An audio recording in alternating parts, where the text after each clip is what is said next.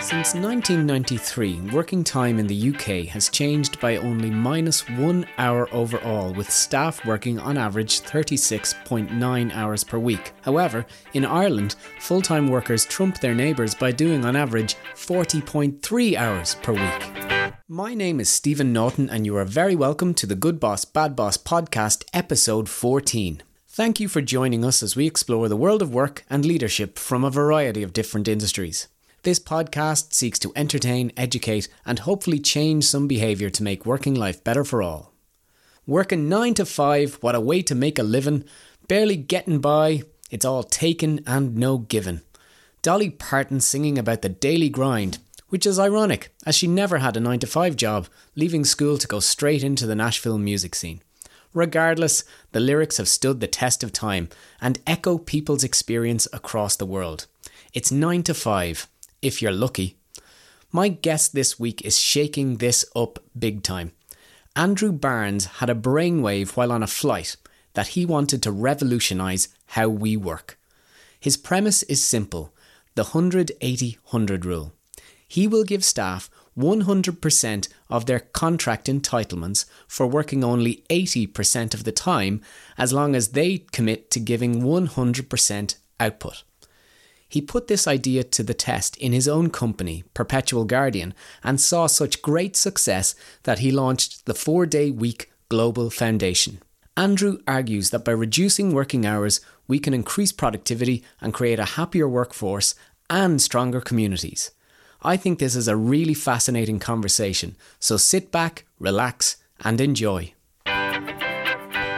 Andrew Barnes, you're very welcome to the Good Boss Bad Boss podcast and welcome to Ireland as well. Oh, thank you very much. It's it's good to be here. Sadly, it's only a brief visit this time, but uh, hopefully next time have a chance to get around and, and, and, drink a little bit more Guinness. I have to say. Yeah, well, you'll have to come to my local. It, it is the Guinness pub from the Christmas Guinness ad. So oh, yeah, that, it's unfortunate that you weren't up around uh, this corner of the country. Uh, now we're doing this remotely because you're in Cork, uh, talking to more companies about the work that you do.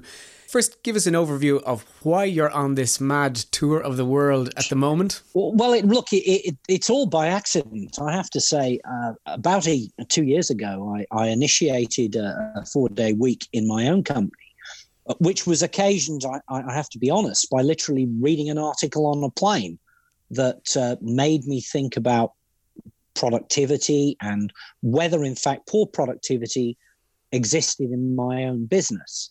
And then from that came this experiment of, of, of paying my people to work, you know, for four days, but paying them for five days.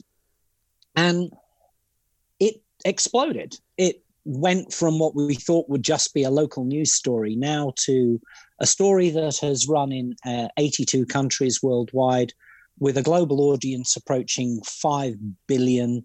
The number of articles that have been written about it all over the world is is north of 4,000 and, and masses of social media. And, and so the reason I travel the world is I suddenly realized that, you know, this was an issue that, that transcended borders and cultures. Uh, and this was a chance to, to change the world. And you don't get many of those. No, I mean, like it really is on people's lips now. You know, I, I heard you say that it was in Davos as well as a topic. That people talking about this in Davos, people bringing in legislation in different countries off the back of the research that you carried out as well. And and just to give people an idea, this isn't this isn't some guy in his uh, in his shed with an idea. You're actually a leader of a large company in financial services. That's that was your background. Perpetual mm. Guardian was your company, yes? Well, we are the we are the largest statutory trust company in New Zealand. Now, in terms of personnel, we are about 250 people in the core company. We've probably got another 50 or 60 spread across a variety of other businesses that we own. But we are the largest statutory supervisor in New Zealand. We broadly supervise the whole of the capital markets. We're the largest philanthropic trustee in the country, and we are the largest private client trustee in the country. So, you know, in a country where only about a thousand businesses have over a hundred employees, you know, wow. that makes yeah, us a serious yeah. player uh, in our market. And I'm unashamedly a businessman first and foremost. I, I'm not approaching this from the concept of just you know simple work-life balance. The question I posed to myself was all about productivity and how I maintained or improved productivity uh, the the four day week journey it's become almost happened a little bit by accident. You you found yourself uh, reading an article that t- that talks about the fact. I think the the statistic was that people are only productive for uh, two hours and thirteen minutes or so a day, or something yeah, along those lines. It was a, it was a it was a survey that said the Brits were productive for two hours thirty minutes, and if you were Canadian, it was one and a half hours. It's because they're saying thank you so much. well, I, I, guess it must have been. Look, subsequently, there have been an awful lot of surveys that talk about three hours broadly being the appropriate level or the true level yeah. of productivity in most companies. Um, and that's across a, a, range of jurisdictions. So, you know, it, that could be out by 50%, and it would still indicate that most businesses are not that productive. And there's an awful lot of unproductive time. As a businessman, you kind of said, well, what can we do to make a change to this?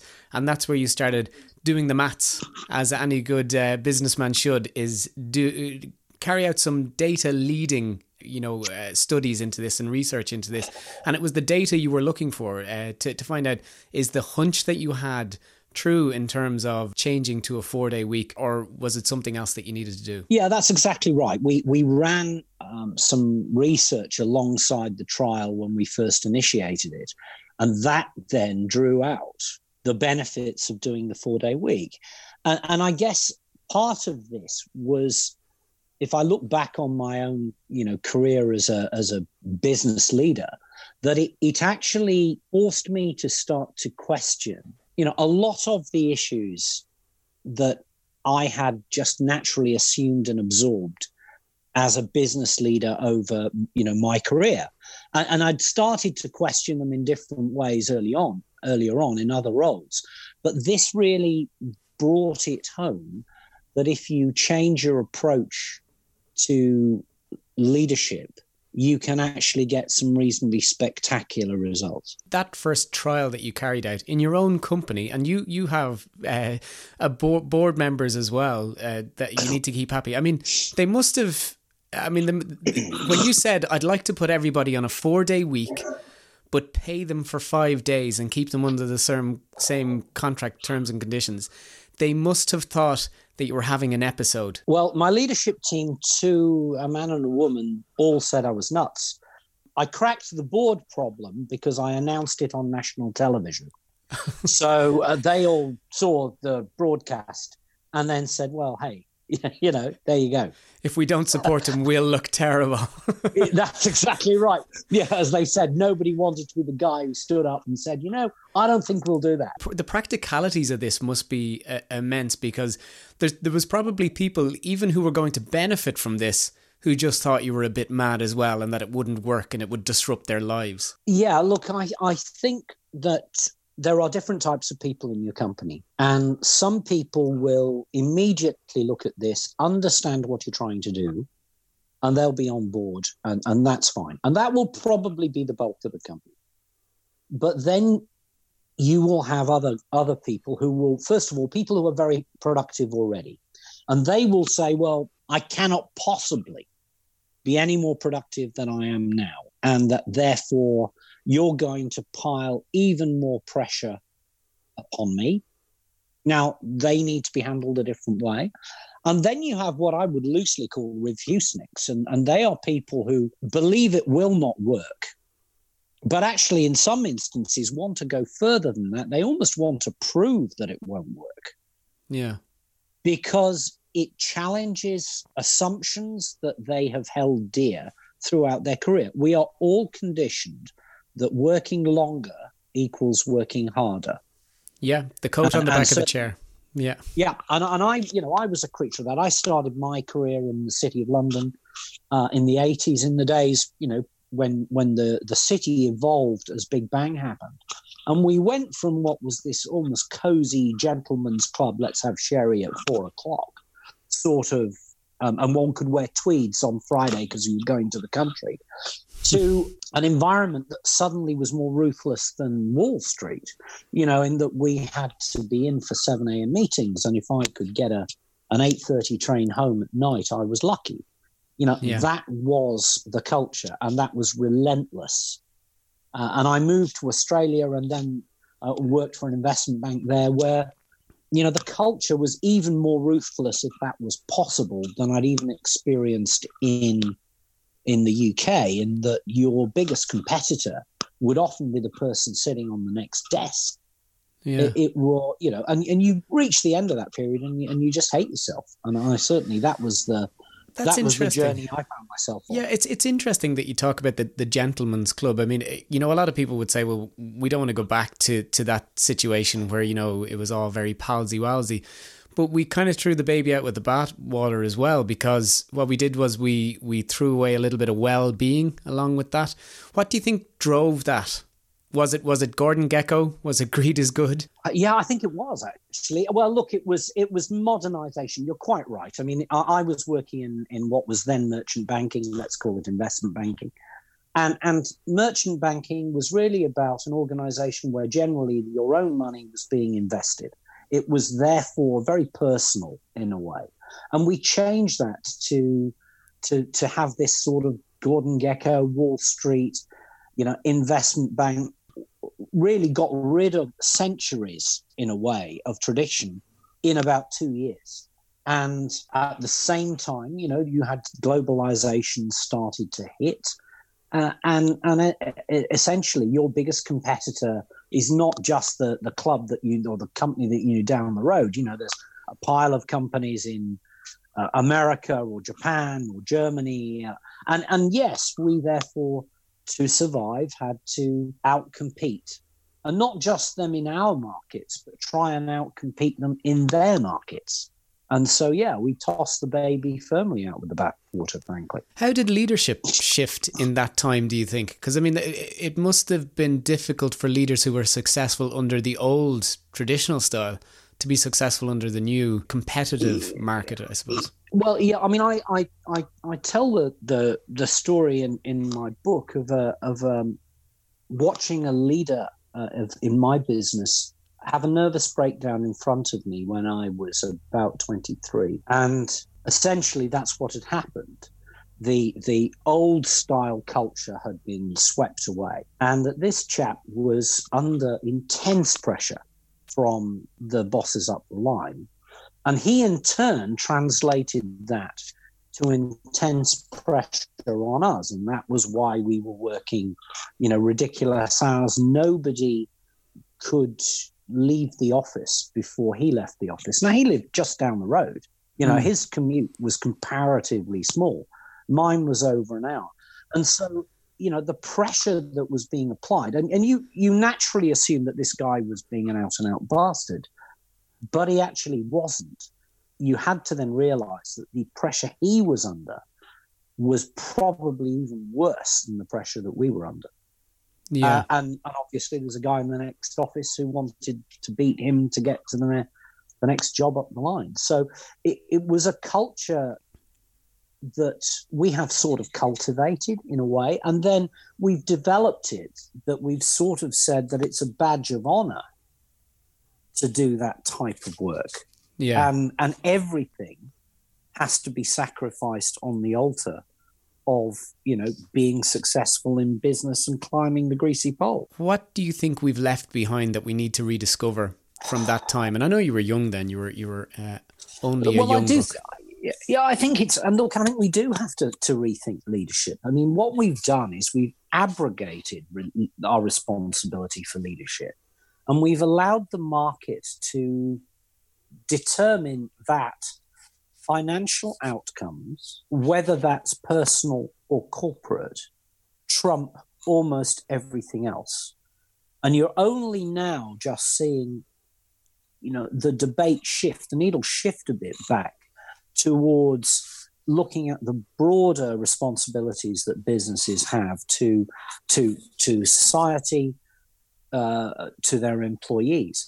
But yet, you know, we still we still celebrate you know financial success almost above everything else. And therefore for leaders it's very very easy. You know you just squeeze and squeeze to deliver those sort of numbers and and actually you know if chief executives jump from one company to another company to another company you don't often get an opportunity to see a leader who plows their own furrow in a way and establishes a different culture. It's it's mm. again, it's very rare that you're seeing that.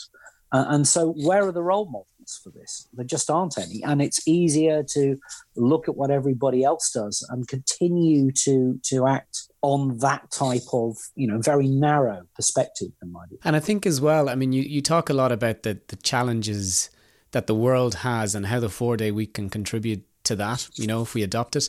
And and you know, there's a lot of talk about climate change, and there's a lot of bandwagonism, you know, pe- people jumping mm. on that. But companies do need to think differently about how they contribute not just to the industry ecosystem but to the world ecosystem. I think that's something that came through in your book as well that you feel passionate about that that this is not just about your industry anymore. This is about something much bigger. And we've only got about 20 to 30 years to get our act together. Yeah.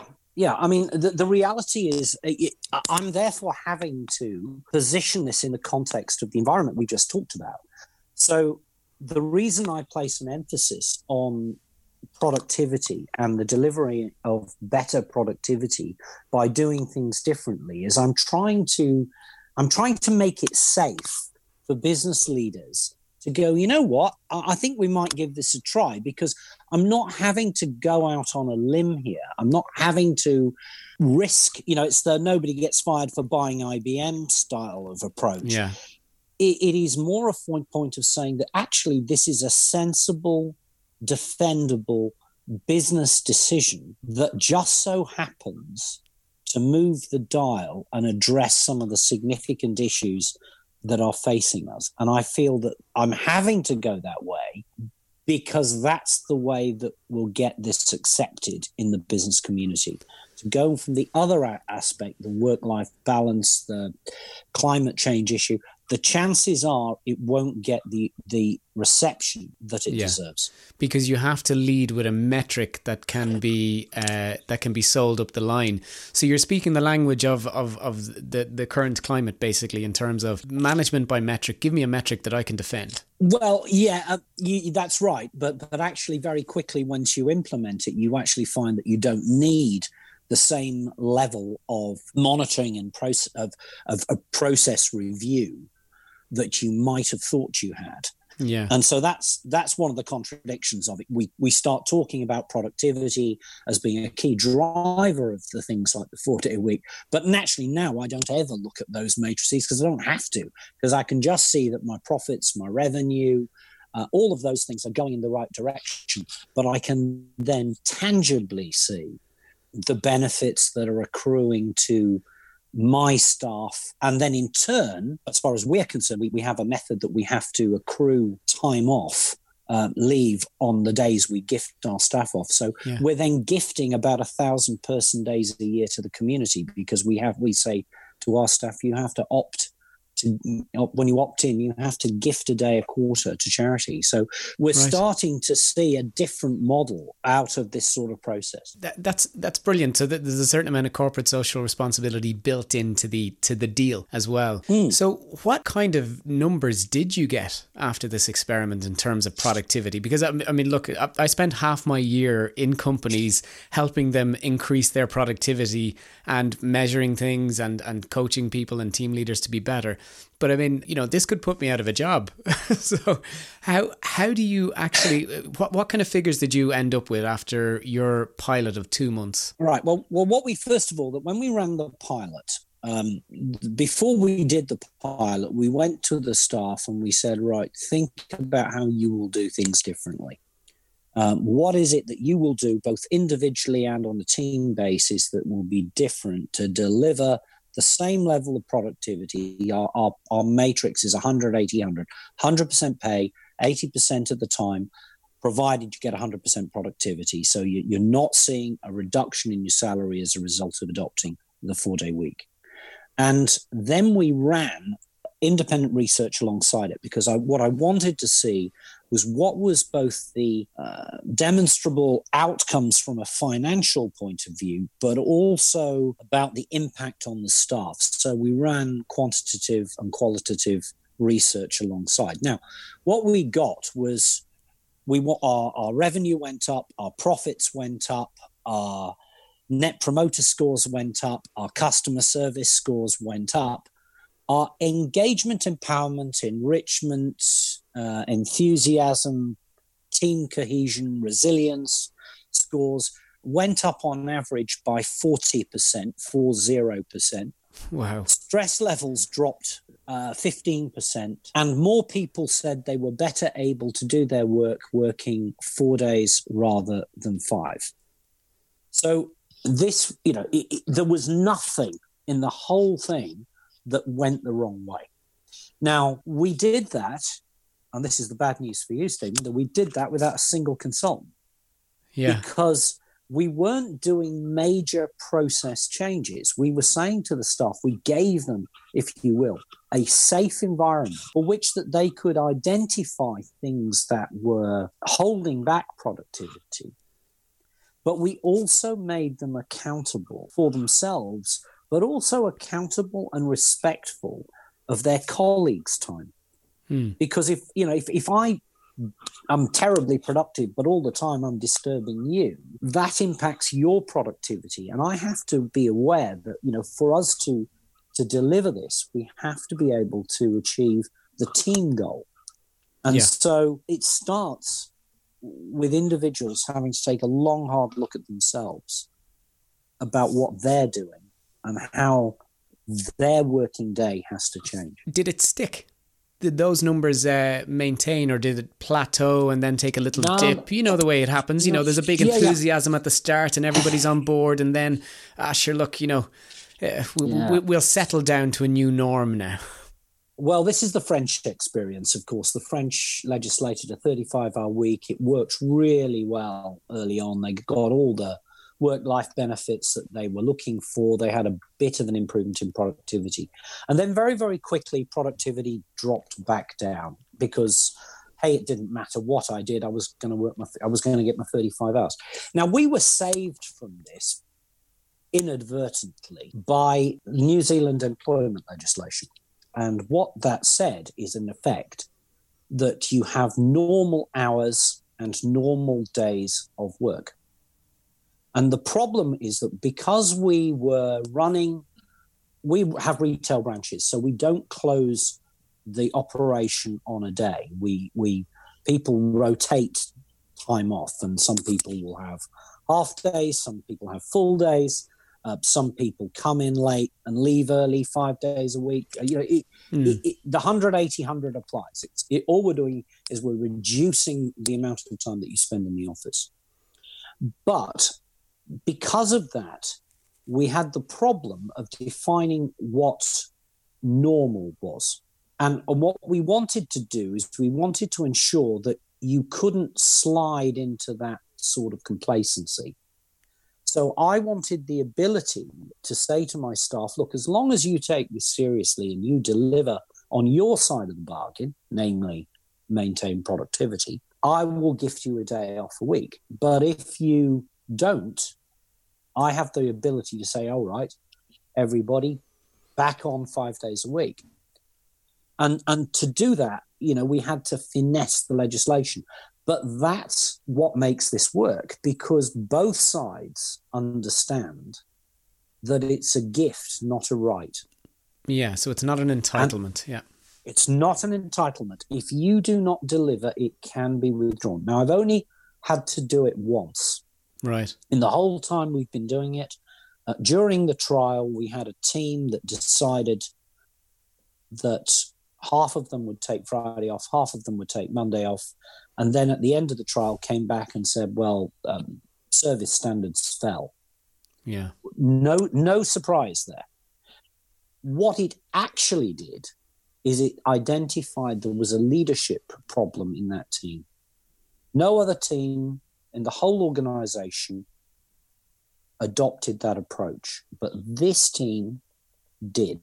So we then had to address the, the, the fact that the leadership was was not actually as strong as it should have been. Were they just and, not and being so creative enough? Were they were they not behind it, the concept as a leadership? No, team? I think it was the lead. The leader was just complacent. It was well, it's easier for me to just go, you lot take Friday off, you lot take Monday off. That was it.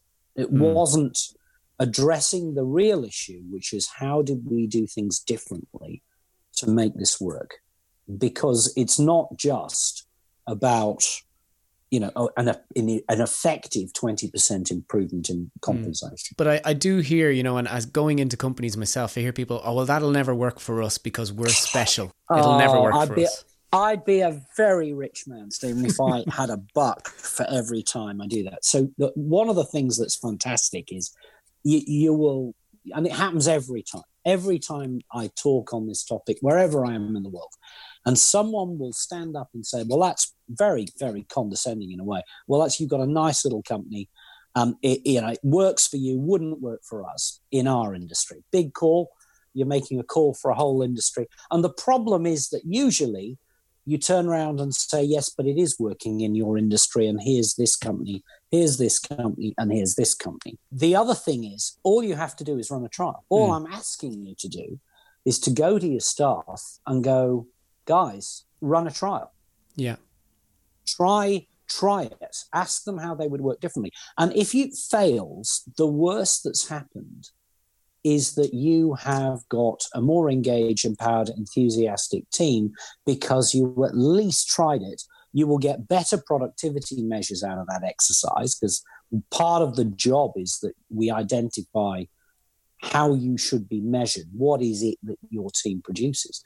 That's your very worst outcome if it fails. Yeah. And the reality is, in most companies, it doesn't fail.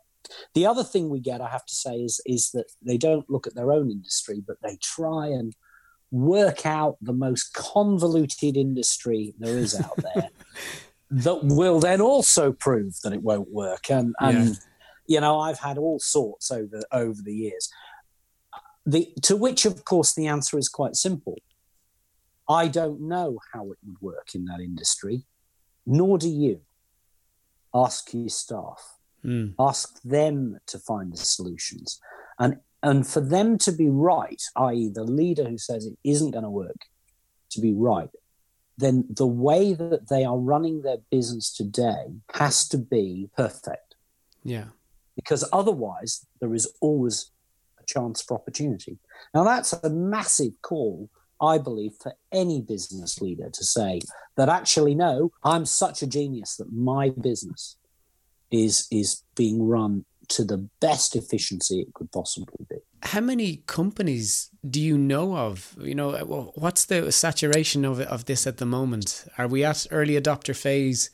Well, we are in terms of the whole overall universe, but there are thousands of companies doing this. And right. the story, as I said, is now in, I think, 82, 83 countries. Wow. I would say in it must be, I would be very surprised if in each of those 80 countries there isn't at least somebody giving this a go. Yeah. We are seeing concentrations of activity. For whatever reason, the United Kingdom uh, is doing quite a lot in this. There's a lot of companies that are giving it a go uh, in the UK. Um, obviously, you've got countries like Holland where a 28 hour week is, is close to being a norm. Wow. Uh, so that's going well. You've got Germany, where you know the Metall union in Germany negotiated a 28-hour week a few years ago, and that's in you know that's car manufacturing, and and and you would you'd, you'd know that of course the Germans aren't well known for productivity. yeah. So you know uh, it, it it it is more widespread than you think, and and we will get several calls a week from all over the world from companies that are saying, look, we're, we're thinking of doing this. How can you help us? Can you help us to, to work out how we might at least start the process. Yeah. The one thing that I have to ask you is so you said yourself, City of London boy in terms of your uh, your embarking on your career. Cambridge, am I right? Is that where you went to, to yeah, uni yeah, as well? yeah. So, you know, fairly traditional place too. City of London, financial background, you moved to Australia, more finance there. You're you're in I mean, trustees, and uh, you know, it's a very, very traditional industry and organization. Yeah. Not exactly known for its creativity or its thinking. You've done something that people would associate with uh, Palo Alto and Silicon Valley and or Seattle even, which is a bit more hipster. This is this doesn't come from your industry. I'm, I'm, I'm really Um, curious as to where the creativity came from. Uh, well, look, you know, I'm probably the last generation that got into finance without actually having to do an accounting, law, or economics degree. I am an archaeologist by training. Really, Uh, that, I, wasn't expecting a- that. No, no, no. I then had a bit of, I had a bit of time uh, in the Royal Navy. Now, I, I, I, that's relevant because we often think of the military as being, you know, command and control, but actually, it, it's not. You know, a lot of the, a lot of the fundamentals of really good leadership you will find in the military because if you want your men and young men and women to do the unthinkable you've got to be able to lead and motivate them to do that and that took those early lessons taught me the difference between what was good leadership and what was bad leadership. And it also taught me that nobody again to use a military parlance no one goes over the top for a flag or a mission statement. Mm. they do it for the person on their left and the person on their right. And this is what this is really what we're we're coming back to which is to create an environment where you have you you're creating an environment where people feel that they are in a team where there is respect not just you know of their own time but also other people's time. And and so yeah is it a is my background you know traditional? Well you could argue it is you know hell you know cambridge military finance. But but my you know i was the freak of my family that went into to finance. Everybody else are artists. Really? so Wow. yeah. So you know i mean i don't know. I, I it, it they're, they're clearly buried in all of the numbers was a creative streak.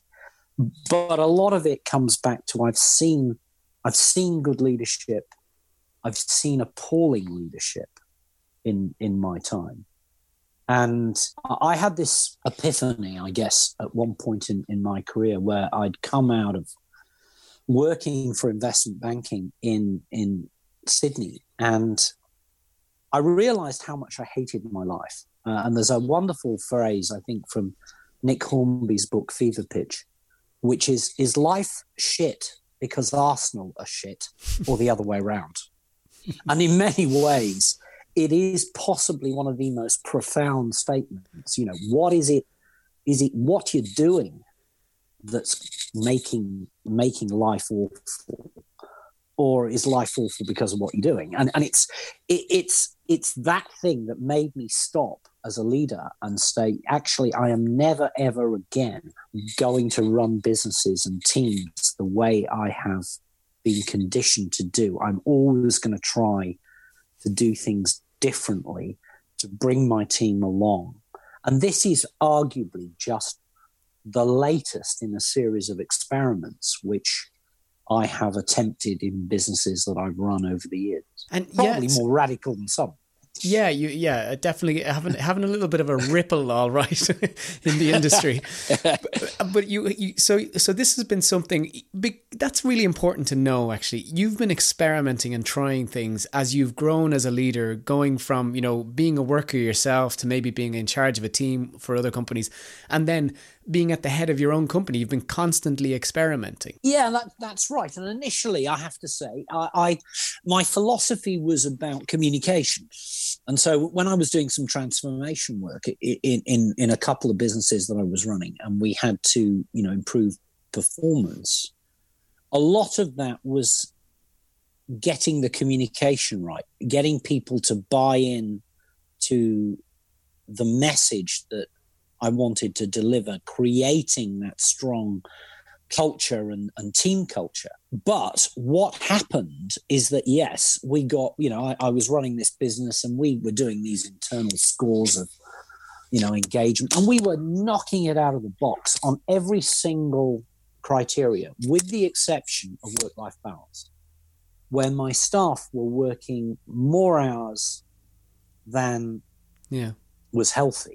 Okay, they were saying that they loved it, but on the other hand, somebody in that in their family, someone in their community was paying the price for the fact that, you know, a member of the family was never at home. They were working, you know, five days, six days, seven days a week, long hours. And so this is the next step of that, which is is trying to get exactly that same culture, that understanding, that mutual respect between leadership and and your team, but also recognizing that the the benefits, which you know, financial benefits, say, for example, which often accrue to leaders, own, yeah. business owners, they are not being shared necessarily with your team. So Elon Musk can sit there and say, "You have, you can't change the world on less than 100 hours." Good, because Elon, you're making billions, hmm. But the person who's working in your factory isn't. And if you're making them work 100 hours, that's not right because there's a price being paid somewhere. Either they're paying it personally now or they're going to pay it in the future because they're going to be burnt out or because their family's going to break down or because they're not having the relationship they should have with the kids or what whatever you know we have to recognize that we borrow people's lives yeah you know we we don't own them yeah, absolutely. Uh, I mean, I tell people constantly that the real currency, we have to start thinking about the real currency being time. When you when you do a deal with an employee, you're buying their time. That's actually the real currency that they're trading is the time that they're going to spend on your work, your goals because while they could work on their own goals, you know, they have they have choices. Yeah, but but see and the tweak here is of course that actually you we are being lazy because we are buying their time. Hmm. What we actually are doing is buying their capability to produce stuff, whatever stuff is for the company. It's, it's outcome rather than the time spent. Yes. So, and this is at the heart of the four day week, in that if you can do it in four days or in reduced hours, then why yeah. would I cut your salary? Why would I cut your pay? Because you're producing what I'm asking you to do. And so, all too often, we use time as the surrogate for productivity as opposed to saying, no, this is what I need you to produce. And the classic example for this is women returning to work. You know, the first thing they do after having a child, come back, negotiate a reduced hours contract 80% of the time, 80% of the pay, and then produce you 130% of the productivity. Yeah. I mean, it happens time and time again. In fact, we know it. Right? The best workers you'll have.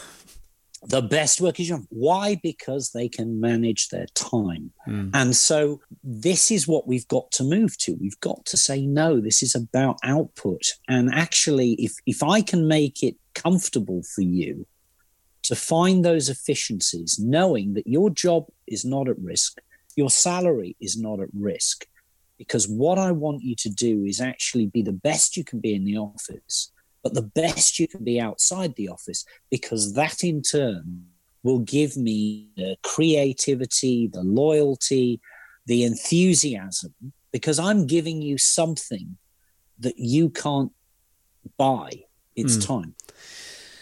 I am always fascinated with where people get their inspiration. And from a boss point of view, from a leadership point of view, I always think that, you know, nobody nobody comes out of the womb a great leader. They they learn things uh, from others. Who were the bosses that influenced you that, that that made you this kind of radical thinker? I mean, it must kind of be funny to you to think, God, I'm a radical thinker now, but there yeah. you are. You, but you are, whether you like it or not. So, who are the people that influenced you? You know, whether it be in the army or financial services or where? Well, it would be remiss of me not referring, of course, to the ultimate boss um, and, and, a good Irishman to boot, which of course is Sir Ernest Shackleton. You know, whenever uh, you think about uh, the heroic era of exploration, you end up. Uh, I was, there's a wonderful phrase that you know, in certain circumstances, you you want Scott, and in something else, you want somebody else. But when it gets really shitty, you get down on your knees and pray for Shackleton, and and you know the ultimate boss because of the ability to lead, motivate, be creative. Right. So he's always been a a huge inspiration for me. But you know, I, I was lucky enough to serve in the Navy on, on under a very, very good CO and probably my, my last ship. And I learned a lot. Uh, I learned a lot from him. Uh, and in fact, uh, you, you, know, a, a, guy who wasn't afraid, uh, uh, in fact, to tell me to get out of the Navy, uh, right. which, which either because he thought I was rubbish or whether he thought, you know, what, more to the point, it was the environment at the time. But then I had a series of traditional leaders driven out of you know the the the culture in uh, both London and and Sydney, and I can think of the chap in in Sydney. You know, one of his motivation techniques uh, was a conference where on everybody's desk when we rocked up was a blank resignation letter. And he said, I want you all to sign the resignation letter in front of you. Don't date it. He said, I'll fill that in for you whenever I think it's appropriate. Now, that was actually quite, you know, and that was, you know, it was known that this guy was appalling. Yeah. But he was delivering, you know, very much back to the thing that we talked about earlier, Stephen. He was delivering on numbers, and nobody in the organization was bothered to challenge how that was being achieved. Yeah. Now the world's moved on, luckily, from that. But you know, those sort of lessons stick with you because you see, and that was the point. You know, you, ruthlessness was at the heart of that culture. And if you didn't do it, then there would be somebody round the corner who would. Yeah, and it's rewarding the absolute wrong thing to, to go down that. You know, interesting that the, the best boss and the worst boss both were implying that you needed to leave at some stage. But yeah, yes, there's but how they did it. yeah. There's a degree of, degree of consistency in message here. Um, yeah. Maybe I. well, um, I actually I do think there's something in that. I mean, I think everybody does need to figure out what the exit is because gone is the day where you're going to be here forever. Yeah, look, I think that's right. I think that's right. But um, but I think the challenge is for a lot of companies now that it is very difficult to see, you know, great role models because leadership isn't something that's very high up in the skills that we teach. We teach, you know, we go to business schools, we go for management courses. Um, leadership is is something that can be taught and should be nurtured. But actually, most of our business leaders, in inverted commas, probably are good managers first mm. and hmm. foremost, and and their leaders are very poor second. Yeah, it's funny you mentioned the, the the the armed forces. It's probably one of the only places I can think of where they actually teach leadership first. If you go into cadet school, you get taught to be a leader as a a, a basic. Whereas I can't yeah. think of many other places that actually do that. We always teach the leader how to be a leader after they are a leader a while. Yeah, we do. And and so that's why I'm you know, I found that actually having been given I wouldn't say training, that's probably too strong.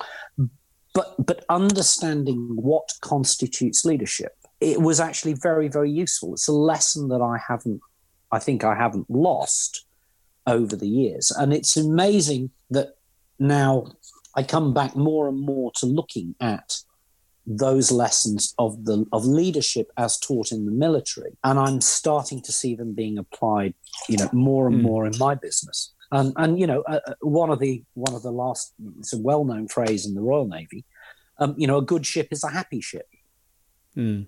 Well, I would argue that's partly what we've done in our business. We're making our business happy because Yeah. we are able to allow enable people to achieve things and and that's outside of the office as well as in the office that they Mm. never thought that they would have the chance to do and that in turn means they give better performance. It's not rocket science. It's been well known for years. It's just for leaders often to make this step i think they feel it's it's a bit of a leap into the unknown. Most of the evidence is out there and, and the evidence is overwhelming that if you do this then actually you'll get great outcomes. If there's anybody listening there who's a leader who have, has influence in a company that would like to explore this idea and uh, see if it could work for them, what's the first easiest step for them to take?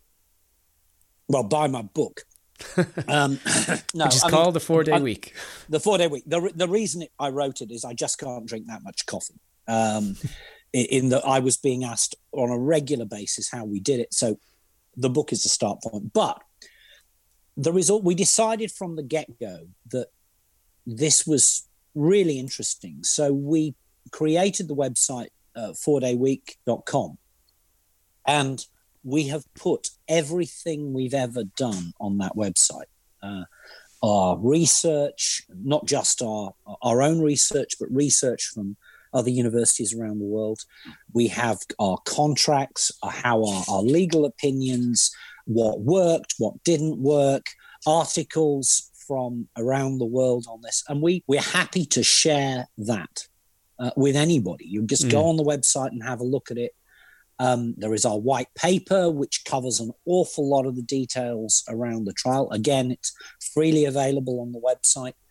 Uh, and and you know we're always happy to to respond to to emails uh, and calls as well because you know you don't get many chances to change the world uh, and and this one for better or for worse happens to be mine. And the benefits are so enormous not just to your company but to society especially given you know we've now got what one in four one in five of our workforce at any time with a stress or mental health issue. You know these people are not being productive already. You change the way they work you will get better productivity from that. So you know this is really important stuff. Uh, and and we want to share that with anybody that says hey i'd like to give it a go. And the message is very simple. Your productivity will go up. Mm. your profits will go up. You know there is nothing to lose here That's a great note to leave it on. Andrew, thanks very much for your time. I know you're really busy and there's a million people looking to talk to you about this, so I'm really grateful for the time you've given me. great to talk Andrew is a great example of courageous leadership. It's not an exaggeration to say that he could have lost a huge amount, his job and the company, by following this idea, but he showed great courage and built an alliance of like minded people to help him execute it.